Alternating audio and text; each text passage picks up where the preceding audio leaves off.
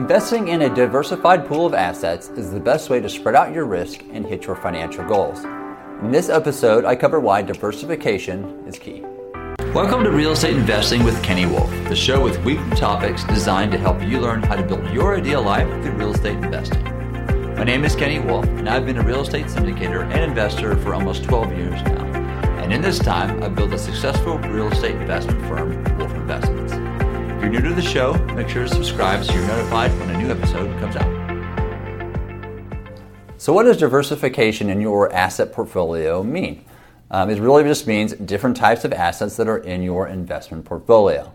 So there are different ways to diversify asset types. So whether it's stocks or bonds, real estate, oil and gas, the list goes on of available types of assets. So diversify amongst those.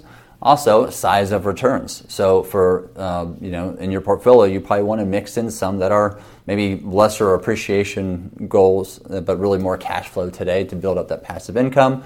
Then you probably want to mix in some that are big appreciation and no cash flow. There's obviously going to be some that are somewhere in between. So for the cash flow, you're probably going to have a lower total return, but again, you're investing for stable, steady cash flow. For those that are appreciation, you're looking for that big pop, right? And so a little cash flow today, but those are going to have bigger total returns than, say, your cash flow today assets that you mix in. The other thing you want to diversify as well is your timing of exits. So for those that are cash flowing today, maybe that's just something you want to hold on forever or a very long time. For ones that you invest in for big appreciation, you need to see, you think that's likely in 2 years, 5, 10, kind of mix in different lengths of your exits, because that way you can turn money a little more efficiently and grow your nest egg faster. All right, so how do you look and know what to diversify into in your portfolio? So it's all about education, right? So you need to know what your long-term financial goals are.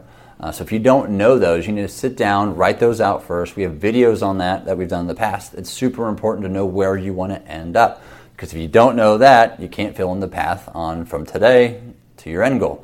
So you need to sit down, write those goals out, sit down with your spouse as well. Everybody needs to be on the same page.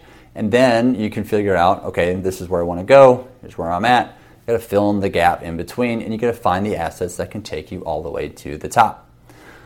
Once you know that, once your goal, you need to also learn about these assets that you like, you understand at least a high level. And then you need to dig in. So you got to, talk to other folks that have invested in those types of assets before. So networking is a big deal. Read, stay on top of the market. Know and understand those assets. And then, because at that point, once you understand them better, you're going to be able to take advantage of maybe dips in the market and jump on assets to get a lower basis at that time. And then you should also, because you are knowledgeable about those assets, know when maybe it's a good time to sell, when they're maybe overheated a little bit. Then you can exit those, sit on the sidelines, or diversify into something else as well. All right, so what are the pros of being a diversified investor? One, it's nice to be diversified among different types of asset types. So say you've got stocks and bonds and real estate, and say the stock market's doing really great, maybe bonds are not so great, and real estate's kind of in the middle, but they're going to fluctuate, right? So you can take advantage of when there's dips in those asset values on those different types of assets. So that's a good thing, be able to have a strong basis for your investment portfolio. And then also, it's good to be diversified amongst cash flow versus appreciation. There's going to be some that are in the middle, of course, but for those that are younger, maybe you need less cash flow, but you should probably have some, and you may want more appreciation because you're trying to grow the nest egg, right?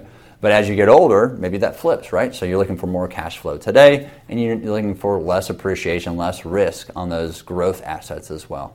So it's good to mix in those, but again, you got to know your end financial goals. But mixing them in will also kind of offset and de-risk some of the appreciation gains or investments versus the cash flow.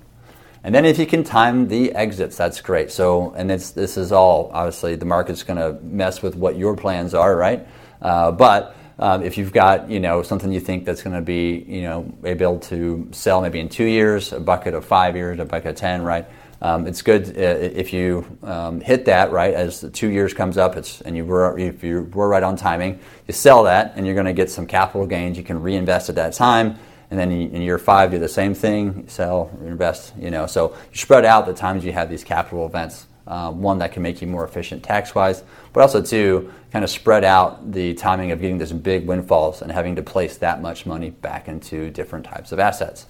Those 2, 5, 10 year, whatever it is, those timelines you think they're going to hit, they're probably not going to be exactly right. And, if it's a 2-year time period, maybe it turns into 3, right? Or maybe it's 1 year, who knows, right?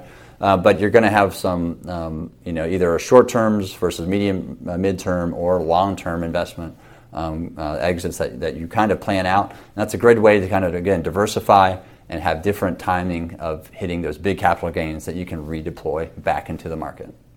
Investors that diversify will have the greatest chance of success. And by combining types of returns, types of assets, and exit timelines, you can really set yourself up for a solid portfolio. This has been Real Estate Investing with Kenny Wolfe. Thanks so much for listening.